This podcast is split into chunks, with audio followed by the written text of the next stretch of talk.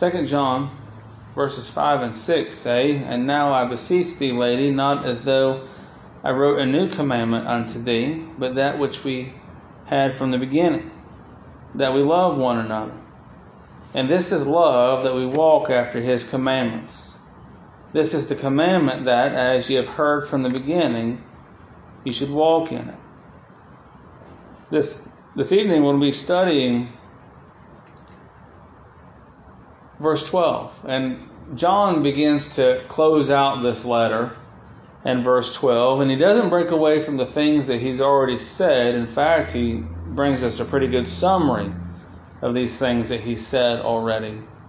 In verse number 12, he says, Having many things to write unto you, I would not write with paper and ink, but I trust to come unto you and speak face to face and that our joy may be full.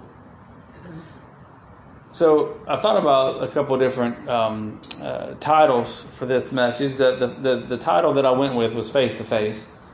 But another title that, that we could have is That Our Joy May Be Full. Well, do you want to be full of joy? That's a question. That's a question.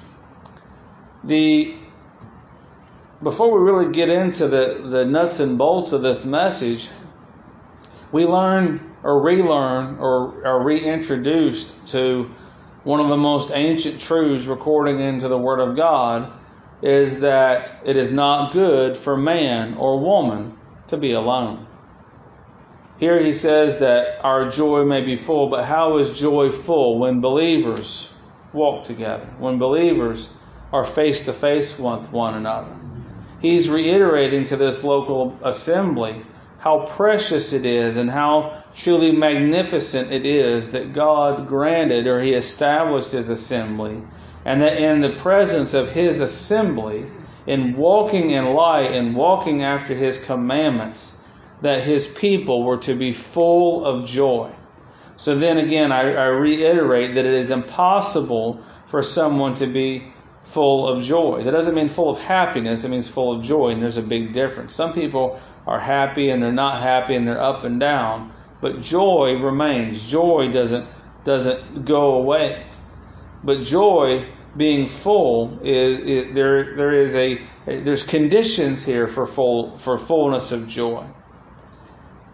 If we were to read, reread, go back and Second John, start right, start reading in verse one and make our way back down through verse number 10, or excuse me, verse number 9, then we see that, that joy being full is strongly connected in verse 1 with being in the assembly, but also in love and in truth.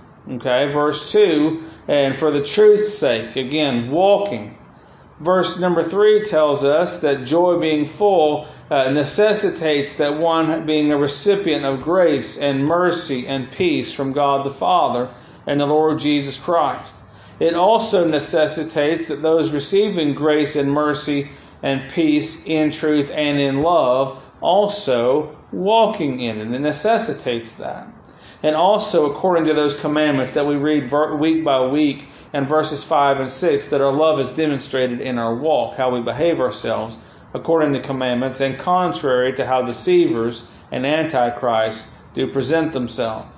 That in fullness of joy the children of God would truly examine themselves, and that they be that those things which have been worked would would be would remain, and, and also that there would be a fullness there of reward, and in and in remaining that there would be an actual holding and abiding in the doctrine of Christ, and that is contrasted with those who don't.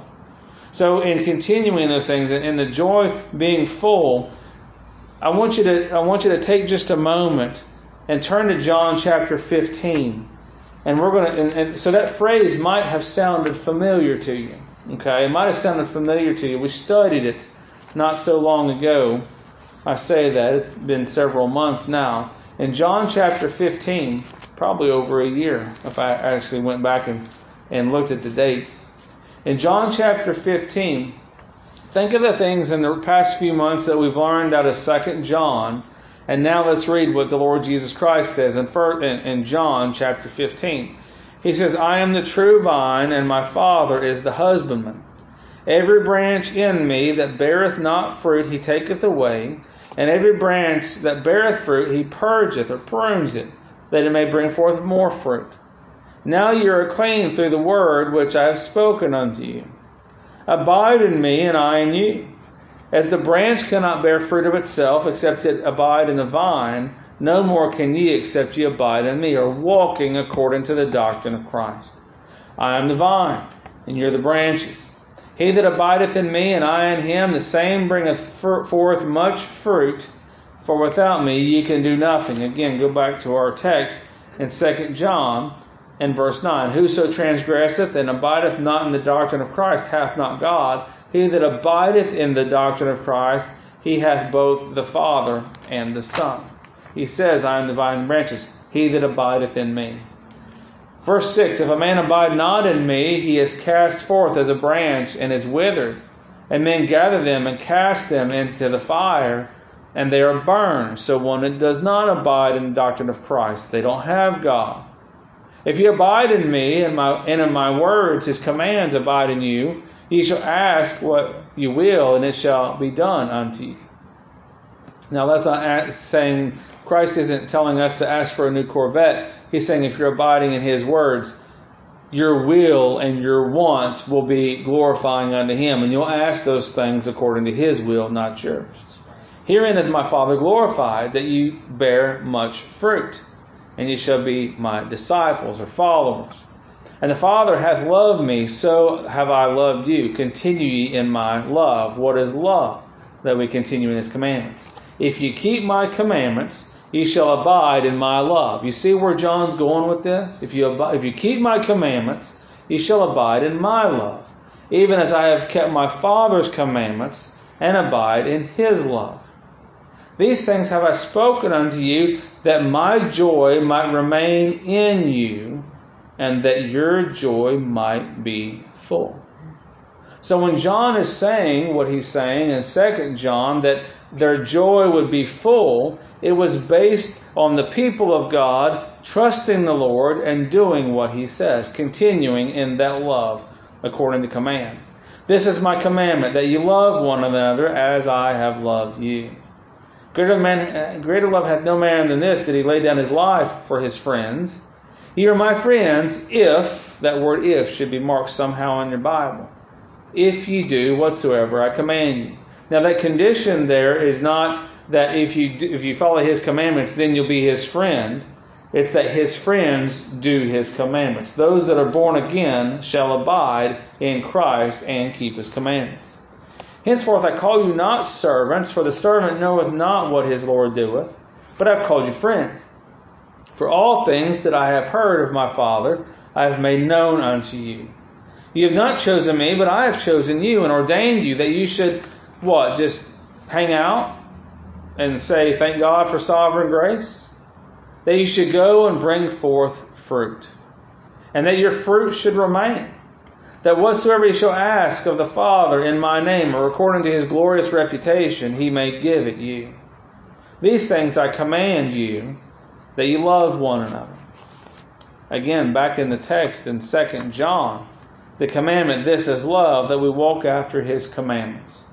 So, why is John saying, putting all this stuff together, why is John saying in 2 John verse 12 that when he sees him face to face, their joy would be full. They would be full of joy after seeing one another face to face because they walk after His commandments and abide in Christ, keeping the doctrine of Christ and abide in His love. That's it. Seeing each other face to face, they would confirm that they were indeed abiding in the doctrine of Christ, both in word and deed. It's a cherished and joyful thing for a child of God to be full of joy in Christ and also being face to face that others also that are full of joy, with all others also that are full of joy. It's a serious mark of a child of God that there's joy in obedience, that there's joy in walking after the commandments of God, that there's, as John said, just hearing that he, that the children of this elect lady were walking in, in truth, he greatly rejoiced in it. It's a wonderful thing. Then asking ourselves, is there, is there joy in obedience? Is there joy in obedience? The answer to that for every child of God should be yes, the affirmative. Look in 1 John, if you would please, chapter 2, verses 3 and 6, 3 through 6.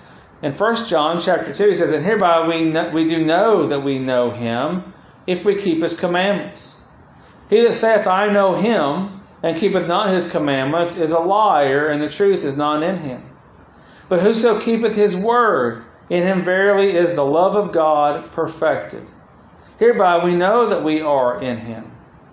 He that, he that saith he abideth in, in him, in Christ, ought also ought himself also to walk even as he walked. In 1 John chapter 5, in verse 2, by this we know that we love the children of God when we love God and keep his commandments. For this is the love of God, that we keep his commandments. And his commandments are not grievous. So not only are they not grievous, but they're actually joyful, and full of joy. Full of joy. One that says, I know the Lord, yet rages and rebels against the commands of God is no child of God. One that says, I know him, and delights in obedience in the Lord, and delights in others that delight in the obedience of the Lord, and has a true joy in the Lord and has and desires to be around others who have a joy in the Lord. Those are those are several expressions of the affirmative that one is indeed a child of God. Will all children of God rebel? Yes, we will all rebel. Every one of us rebel. That's why we're chastened. In Hebrews chapter 12, if you would please, in Hebrews chapter 12, and we know what this says, but you know, he's not saying that you can only have joy if you're perfect because none of us are. But look in Hebrews chapter 12 verse 5, and we have for, and ye have forgotten the exhortation which speaketh unto you as unto children, my son, despise not thou the chastening of the Lord, neither faint when thou art rebuked of him. Well, why would we be chastened or rebuked? Because we're not walking in light. We're not following His commandments. We're not walking in love. We're not abiding in the doctrine of Christ. We have, we have sinned. We have erred. The flesh has taken over. In verse 6, For whom the Lord loveth, He chasteneth, and scourgeth every son whom He receiveth. Again, He doesn't scourge and chasten those who are walking uprightly. He does that to those who are, who are misbehaving. If ye endure chastening, God with you as sons. For what son is He is he whom the Father chasteneth not. It, but if you are without chastisement, oh, I've never been chastened, careful, wherefore all, uh, whereof all are partakers, every child of God is a partaker, then you're bastards and not sons. If you've never experienced chastisement, you're not legitimate. You're not a legitimate child of God. Chastisement has its effect. Keep reading. Furthermore, we have had our fathers of our flesh, which corrected us and gave us, and we gave them reverence. Shall we not much rather be in subjection unto the Father of spirits and live subjection, our will submitted to His?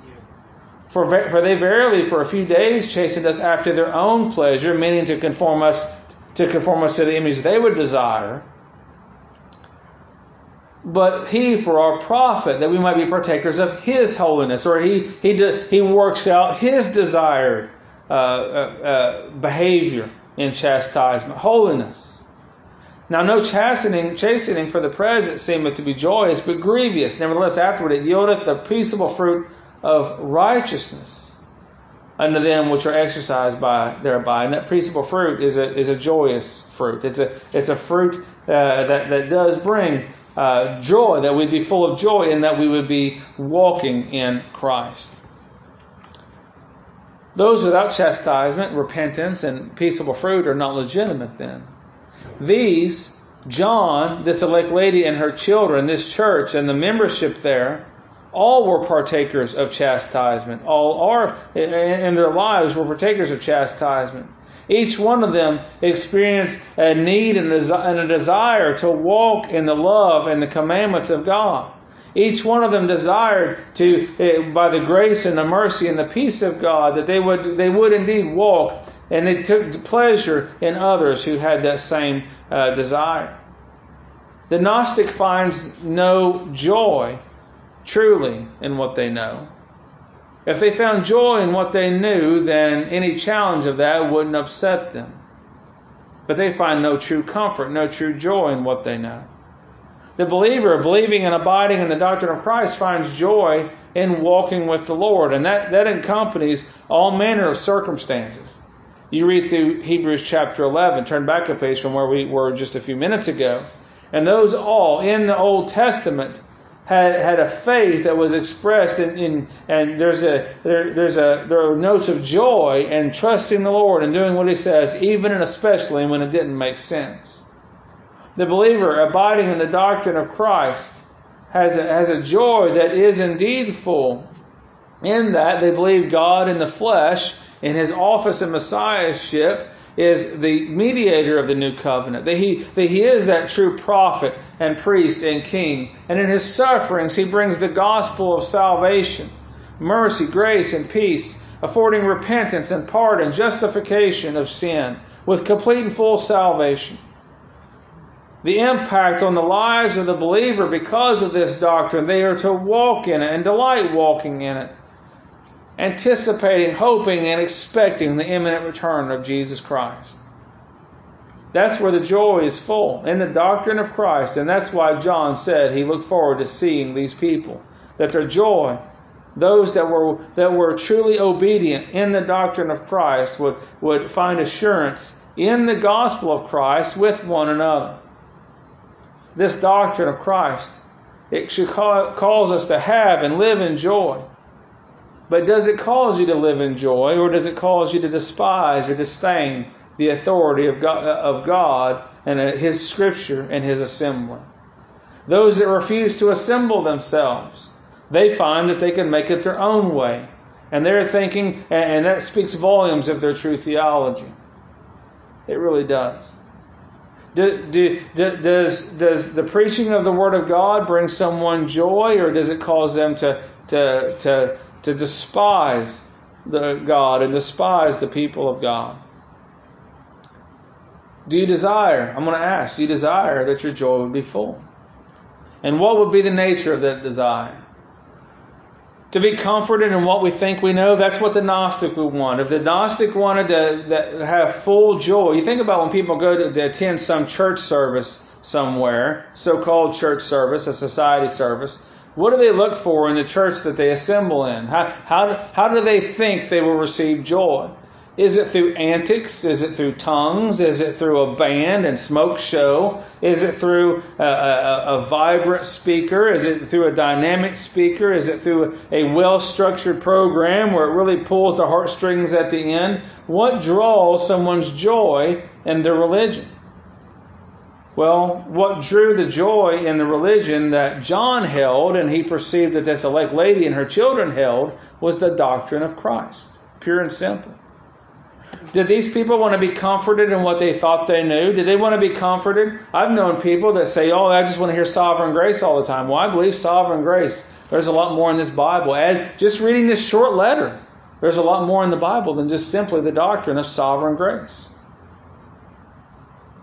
to be comforted in the doctrine of Christ and desiring to live and walk accordingly, does that idea bring you joy? Or does that bring you sorrow?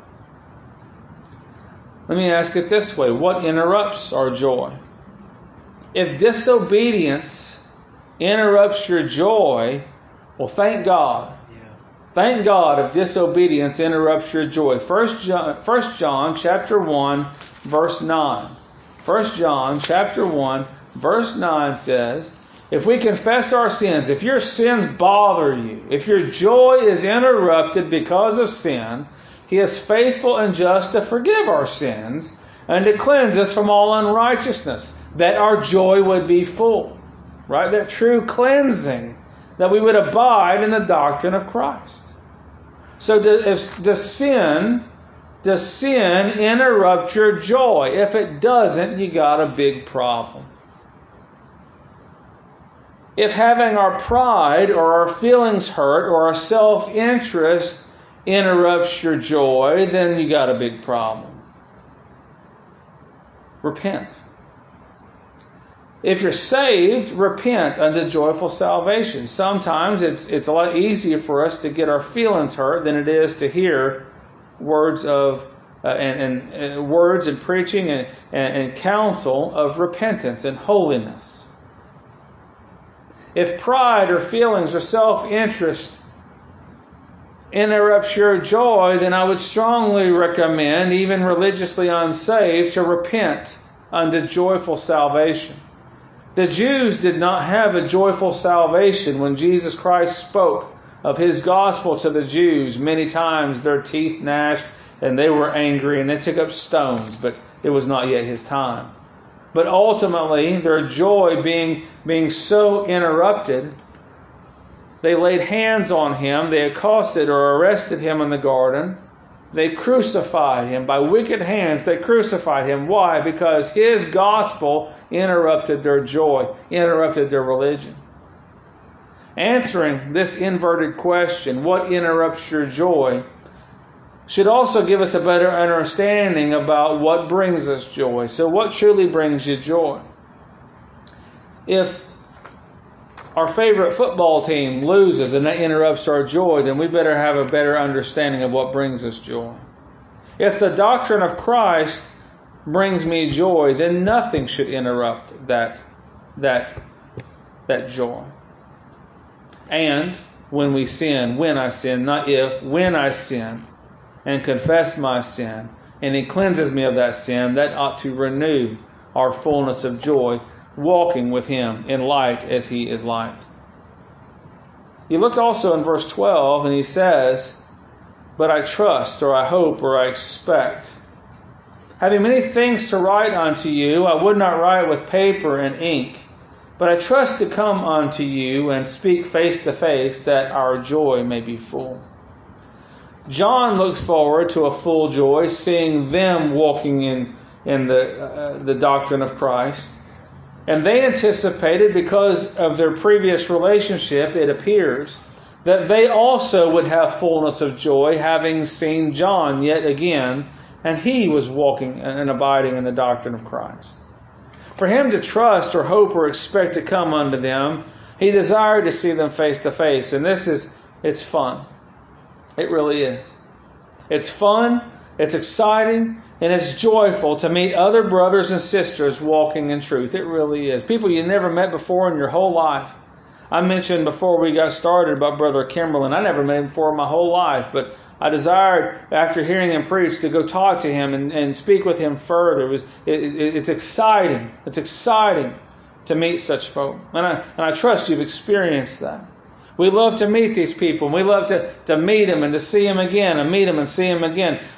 Brother, you're going up to Texarkana. Everybody else has been there before. You haven't. I'm sure you're already looking forward to meeting new people who are walking and abiding in the doctrine of Christ. And you already set your love and affection upon them. You never even met them before. That's exciting how that, that happens. It really is. You could probably write a similar letter to the church in Texarkana and says, I trust to come unto you and speak face to face that our joy may be full, even though I've never met you before. It's wonderful how the Lord really moves in such such a way. And it's wonderful. You know, we have our annual meeting every year, and there's people that Brother Crace, most of y'all never, or some you hadn't met him before. Um, or if you had, it'd been a long time up in Ashland. But when you, if and when you see him again, you'll be excited to see him again. Hey, look, here's a guy. He, he you know, he, he trusts the Lord. He preaches the, the, the gospel of Jesus Christ. He lives it. I'm excited to see you again, brother. See how that works? It's wonderful. In similar fashion, though, week by week, service by service, I trust to see your face again. Honestly. And, and I hope you have the same feeling about me. I trust to see you face to face that our joy be full. Do you ever look at church services that way before? I, I look, I, I trust to see you. I expect to see you on Sunday. I expect to see you on Saturday for, uh, for the, for the, for the outdoor services. I expect to see you the following Sunday. I expect to see you here uh, Friday after next uh, or this yeah Friday after next at 10 o'clock so we can go somewhere. I expect and and I look forward to those times. I look forward to preaching and to teaching people that are loving, that are caring, that are obedient, that are faithful children of God. I look forward to doing that. John said, I trust to come unto you and speak face to face. And I truly do that from service to service. I look forward to it. Those that are receptive to the doctrine of Christ and desire to, in a better way, live and abide in the doctrine of Christ. That's, that's amazing. Those that love truth, the gospel, and associated godly living, self examination and discernment. That's, that's, a, that's a summary of 2 John. And he was excited to see them. He had no reason to believe that when they received this letter that they would be upset with him, but in fact they would be joyful and excited to see him. You can see that in the letter. But I say unto you, it's an honor and privilege and joy to trust to come before you and see you face to face and speak with you things pertaining to Christ. The opposite also is true or can be true. I love preaching to unsaved people and that I know that the Lord is uh, he's able to save them. Yet it's not joyful for me to come and speak to face to face with people who are wayward or rebel or hostile or who obviously don't want to be here. Even so, I know the Lord is able, but you can see, you can see he was writing to the to people he identified with and he had purpose with and he had joy with. He had many things in common, specifically the doctrine of Christ he had in common with these people. The many things that he wrote, and we're looking at the sentence, perhaps breaking it down and back, backwards. So, their joy would be full in abiding in the doctrine of Christ. He was really excited, expecting that he was coming to see him, them in just a little while and speak to them face to face. But he said, There's other things that I would write to you, and, and many things. Many things. And we can only speculate what these many things might have been. But we don't have to speculate what they could be. Okay? We know that they would be consistent in truth. He would not step away from verses 1 and 2 and step off into false doctrine, false teaching, into error, and, and, and to lies he wouldn't specifically step off into Gnosticism saying, you know what, what you know, that's good enough, and there doesn't have to be anything effectual about it.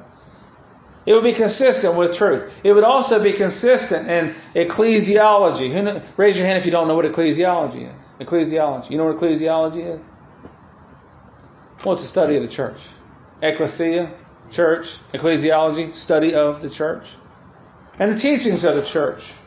Again, when he said, No new commandment unto thee, but that which we had from the beginning in verse 5. And also now we see him quoting the Lord Jesus Christ in verse 12 concerning joy being full. We know at minimum that John would have in great detail spoken to them uh, and things pertaining John 13 through John 16, and there's a lot of stru- instruction concerning the Lord's assembly in that passage. A lot of instruction.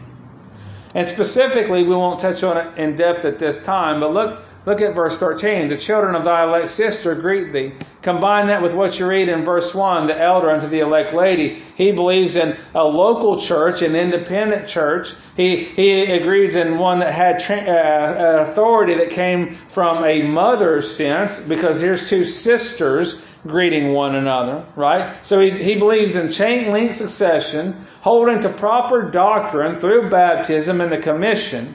He believes in grace and mercy and peace that is only in God the Father and the Lord Jesus Christ. So he, would, uh, the letter would be consistent in soteriology. Soteriology is the, the study of salvation, the teaching and study of salvation. It would be consistent in application. Verses 4 through 6 uh, specifically, verse 4, I rejoice greatly that I found of thy children walking in truth. So, in application, he, the things that he would say, he would be telling them, you have to apply the things that you know. Not just that it's okay to know some things and to store them away, but you got to live it. Okay? It would be consistent with that. We also know it would be consistent with the warning against Gnosticism and antinomianism. Verse 7. And he calls these people deceivers and antichrist.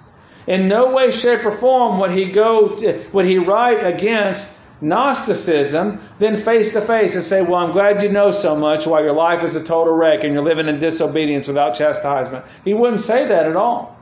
It would be consistent with the warning against these deceivers and those who call themselves, and they, they confess with the mouth that they are of God, and yet they don't know Him, and it's evidenced in their living. He would be consistent with self examination. When John says, I have many things to write unto you, I would not write with paper and ink. He wouldn't let self examination slide. I mean, he spent time in this letter just overviewing it. In verse 8, look to yourselves. And that's no new thing to examine oneself. He would also be consistent with the things he was going to tell them face to face with true discernment. In verse 9, he gives uh, a, a, complete black and white uh, discernment criteria. Whoever, whosoever transgresseth and abideth not in the doctrine of Christ hath not God. He that abideth in the doctrine of Christ, he hath both the Father and the Son. And he says, if anybody come in here to you, don't bid him Godspeed, don't wish him well, don't let him in your house, don't be a partaker of their evil deeds. So he would he would not step aside from this level of discernment either. So we know at minimum it would be truth, truthfully sound uh, concerning the church, concerning salvation, concerning how we live, considering uh, uh, looking out for others and warning, self-examination and discernment. It would be consistent with those things, and that's pretty similar. What goes on here, right? Isn't it? I mean, how many times do you expect at some point in every message that I'm going to tell you all to trust the Lord and do what He says? You probably should expect that. At some point, do you, do you look in the message? You're going to hear a, a, a call to the unsaved that Jesus Christ is indeed save, the Savior. But because the assembly is for the uh, provoking of love and good works unto, the, unto believers, most of the messages are going to deal with just the fact of the matter, the truth of the Word of God. We're going to touch on the church many times. We're going to deal with salvation. We're going to deal with how these things apply to our lives. There's going to be warnings. Maybe warnings of, oh, maybe you think you got something, but you really don't understand it, or maybe you think you think you got something and you're deceived. There's going to be a call to, for self-examination and discernment. That's a so his pattern of this message here then should be found in, in many messages. So when they, when John was going to come to this elect lady, they weren't going to hear any new thing. They're, they might hear it worded differently, and he might call upon a separate Old Testament passage, or he might tell them a different thing that Jesus Christ did in his life, in his living. Remember, he said in John 20, many other things did Jesus in the presence of his disciples, which are not written in this book.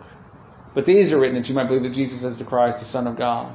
It could be that he would pick uh, one of those catalog uh, of items that he didn't even list in the gospel and say, listen, this is what the Lord Jesus Christ did. Now let's apply these things to our lives. But it would, it not stray from these fundamental issues that he, that he spoke of in this letter. I truly believe that many of the things that, that, that he would have said and didn't write. Now, again, there are so many issues. There, there are many issues we could preach today. We don't touch every issue every time. I don't know what he would have said when he saw him face to face. But based on what he did say, I've got a pretty good idea of, of what he believed. I look forward to seeing you face to face. I look forward to uh, that that my joy be full and your joy will be full. One of the one of the finest things, and I know it's tough and I know it's hard and there's a lot of study involved, but the, the, one of the things I like the most in this whole existence that, that God has granted me is standing before you and testifying the things of God from the Word of God. I enjoy it. I look forward to seeing our joy be full. I enjoy to see growth. I enjoy it. I look forward to telling you many things, though there is nothing new. He says in verse 5, And now I beseech thee, lady, not as though I wrote a new commandment unto thee, but that which we had from the beginning. I'm not, you know, not making stuff up. Just, just what's in this Bible it's been there for, for several hundreds of years, thousands. No new thing, but many things to say. Things straight out of the Word of God, nothing new. Just because it's new to us, just because it's new to me, doesn't mean that it hasn't always been there. Let's be honest, how much time have we actually spent in our lives until the past few months studying 2 John? It's always been there. And 3 John, scarcely does anyone read it. By the time they get to 2 John, after 1 John, they're so wore out to John. 3 John and 2 Corinthians are some of the most neglected books in the entire Bible. People just get weary. Nothing new. You can read through Third John in your private time. See if you find any, any new concepts in Third John. There's nothing new there, but I look forward to preaching it to you. In these frequent refreshings and rehearsals, I enjoy that we are to be found walking in truth. That the preaching of God's holy word will bring us great rejoicing. Not by the letter. He didn't find great rejoicing and desire to see them, uh, that their joy be full in the letter of the law, but in the active spirit of the law. In, in, in Christ, the doctrine of Christ being evident in their lives. He looked forward to seeing that. Spiritual fruited evidence.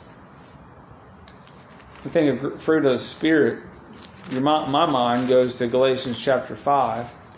In Galatians chapter 5, verse 22, that's Ephesians. Galatians chapter 5 and verse 22. But the fruit of the Spirit is love, joy, peace, long suffering, gentleness, goodness, faith, meekness, temperance. Against us there is no law. But look, keep reading.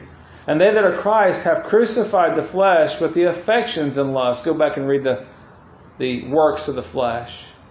If we live in the Spirit, let us also walk in the Spirit. Knowing it and even understanding it is different than living it. John greatly rejoiced and he looked forward to having full joy when he sees his the people of God, the people that Jesus Christ died to save, living and abiding in him just as much as they are that, that branch that is living in the vine. Remember back to what we read in John 15. Jesus Christ said, uh, He said these things that our joy would be full, abiding in Him. That we abide in Christ, being obedient and faithful. Again, 2 John verse 9. The second part of that verse. He that abideth in the doctrine of Christ, he hath both the Father and the Son. That's joy. That's true joy. The children of God, I, I rejoice greatly in seeing you face to face and speaking many things unto you. I really do. Am I perfect? Are you perfect? Absolutely not. I'm not trying to condone sin at all. We're not we're not a perfect people, but I tell you what, I perceive that you love truth, verses 1 and 2. I perceive that you love the Lord's assembly, verses 1, 2, and 13. I perceive that you love the doctrine of grace, that you love that Jesus came to save his people from their sins. According to the foreknowledge of God, by the work of Jesus Christ and application of the Spirit to the sinner in time.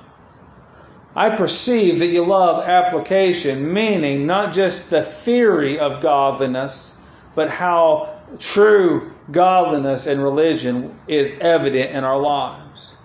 I perceive that, that you love warnings, and sometimes it's hard to perceive that.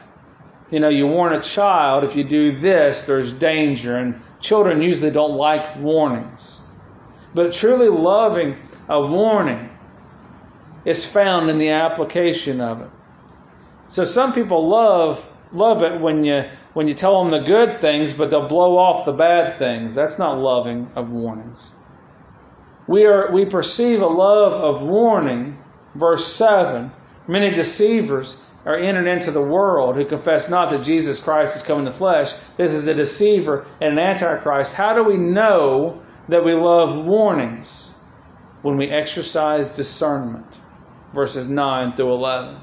Who do you receive? That's how you know if you love a warning or not. If we're warned and yet receive everybody, we don't love warnings. If we're warned and it strikes the flesh, but we practice it, we find that indeed we love God more than we love ourselves, and that truly is indeed abiding in the doctrine of Christ. Sacrifice, crucifixion of the flesh.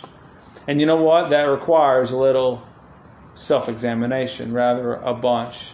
Looking in verse 8, I perceive you love self examination. Why is that? Because I perceive that you love truth, you love the church, you love you love salvation according to the Trinity of godliness Father, Son, Spirit. These applications, uh, I perceive that you just love these things. And I perceive you love coming together face to face. It's possible that someone could have understanding of these elements separately on their own. It's possible. But for joy's sake, not because we're commanded to and, and checking the box of religion in the assembly, but for joy's sake, I perceive you come in to hear many things face to face. Having many things to write unto you, I would not write with paper and ink, but I trust to come unto you and speak face to face that our joy may be full. That verse, if you were to commit that verse to memory and recite it to yourself before every single time you walked into this place, I believe it would do us well. Do you come to hear the preaching of the Word of God that our joy may be full? And do you have that same anticipation for every other person in the assembly? Not that they would see you and your joy, their joy be full. And not you would see them, but collectively that our joy may be full. That would be that would be a fine thing, wouldn't it? It really would. Thank God. Thank God he tells us all these many things in the doctrine of Christ that coming together our joy may be full. Again, what stands in the way of your joy? What takes away from it? Is it pride? Is it self? Is it flesh? Is it this? Is it that? Any answer but sin and looking in the mirror, any answer but sin to the question, what takes away our joy? What keeps me from having a full joy? is the wrong answer. Because I'll be honest, you don't stand in the way of my joy being full. And I don't stand in the way of your joy being full. If your joy is not full, ask the question Have you confessed your sin? Believing that Christ is indeed faithful and just to forgive our sin, your sin, and to cleanse from all unrighteousness. Where is joy found? Verse 4 I rejoice greatly that I found of thy children walking in truth. You want to have, you want to be joyful. You want to be full of joy. Again, what did Jesus Christ say? Let's read what he said again in John 15.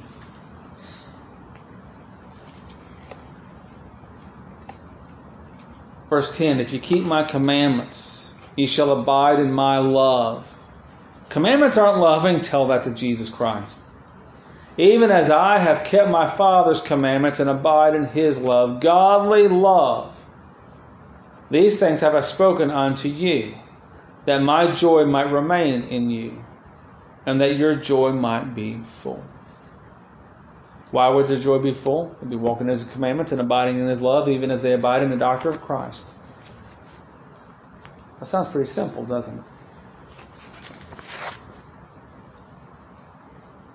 If your joy isn't full, if my joy isn't full, Ask the Lord to grant you a heart of repentance. Desire it. We were studying in the men's study earlier. Turn over there. I'm going to share some things from that study just briefly. We're not going to go into the same depth. But in Proverbs, Proverbs chapter 2, there's an if then scenario. Proverbs chapter 2. He says, My son, if thou, if, if, if thou will receive my words and hide or treasure, put away for later use my commandments with thee.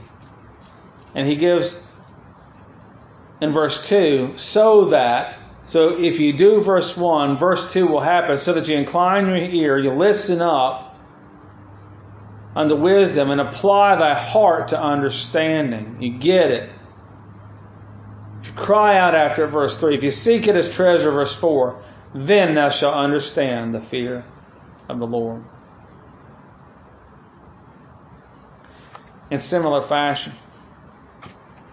if one wants full joy, then they will hear the Word of God. And they will, they will desire application of the Word of God upon their hearts and they will seek after the Lord in all things, trusting Him and doing what He says. And then the fear or reverence of the Lord and finding knowledge of God, then that one, trusting and obeying, would truly live a life full of joy, which is exactly what Jesus Christ said, which is exactly what John says in 2 John, verse 12. To the unsaved, I used to be unsaved, and I know how how good and well that hearing these things did not bring me joy. I know it didn't bring me joy. They took my perceived joy. I had a perceived joy in myself and in the world and in, in the different things I could be doing. I perceived that those who spoke the things of God and the doctrine of Christ were mean and hateful people.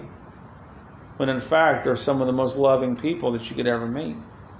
I had no idea what real joy was all about. Real joy comes at the cost of the gospel of Jesus Christ. It's wrapped up in verse 3 grace, the merciful kindness by which God exerts his holy influence upon sinners, turns them to Christ, keeps them in Christ. And turning them to the Lord Jesus Christ, I mean that Jesus, the Lord Jesus Christ, the Son of God, came in the flesh, died for sinners, took their place as a substitute, was buried, and rose again, victorious and in his victory, in his, in his resurrection, he brought justification, made, made the sinner legally right and clean before God. In presenting himself and, and affording salvation in his gospel, the Holy Spirit strengthens the child of God in Christ, increases them in faith, increases them in knowledge, increases them in affection, and kindles them in godly exercise according to the gospel, into excellence and purity. Mercy, the kindness of God in His goodwill and compassion toward the miserable and afflicted, joined with a desire to help them, to bring them from the ashes of ruin unto His marvelous light bringing peace, that tranquil state of a soul assured of its salvation through Christ, and so fearing nothing from God, and content with its earthly lot, of whatsoever sort that is. Grace, mercy, and peace from God the Father and the Lord Jesus Christ. I tell you this there is no grace outside of the gospel of Christ, there is no mercy outside of the gospel of Christ, and there is no true peace outside of the gospel of Christ. There is only heartache and sorrow. And when you see the Lord Jesus Christ face to face, it will not be a joyful occasion, but one of dread and fear. Meeting the Lord outside of His gospel and without remedy of His blood, there will only be heartache and sorrow, wailing and gnashing of teeth throughout all eternity. Thank God there is grace and mercy and peace. Thank God that Jesus Christ in His gospel came to save His people from their sins, to set the captive free, to loose the bondman, to give sight to the blind, to heal and bind up the brokenhearted. I encourage you by the power of God to trust, to repent of your sins, believing on the Lord Jesus Christ, the Prince of grace, mercy, and peace, and be saved. Be saved indeed, that your joy might be full. May the Lord, may the Lord bless the preaching of His word. Brother White, please come lead us in a song.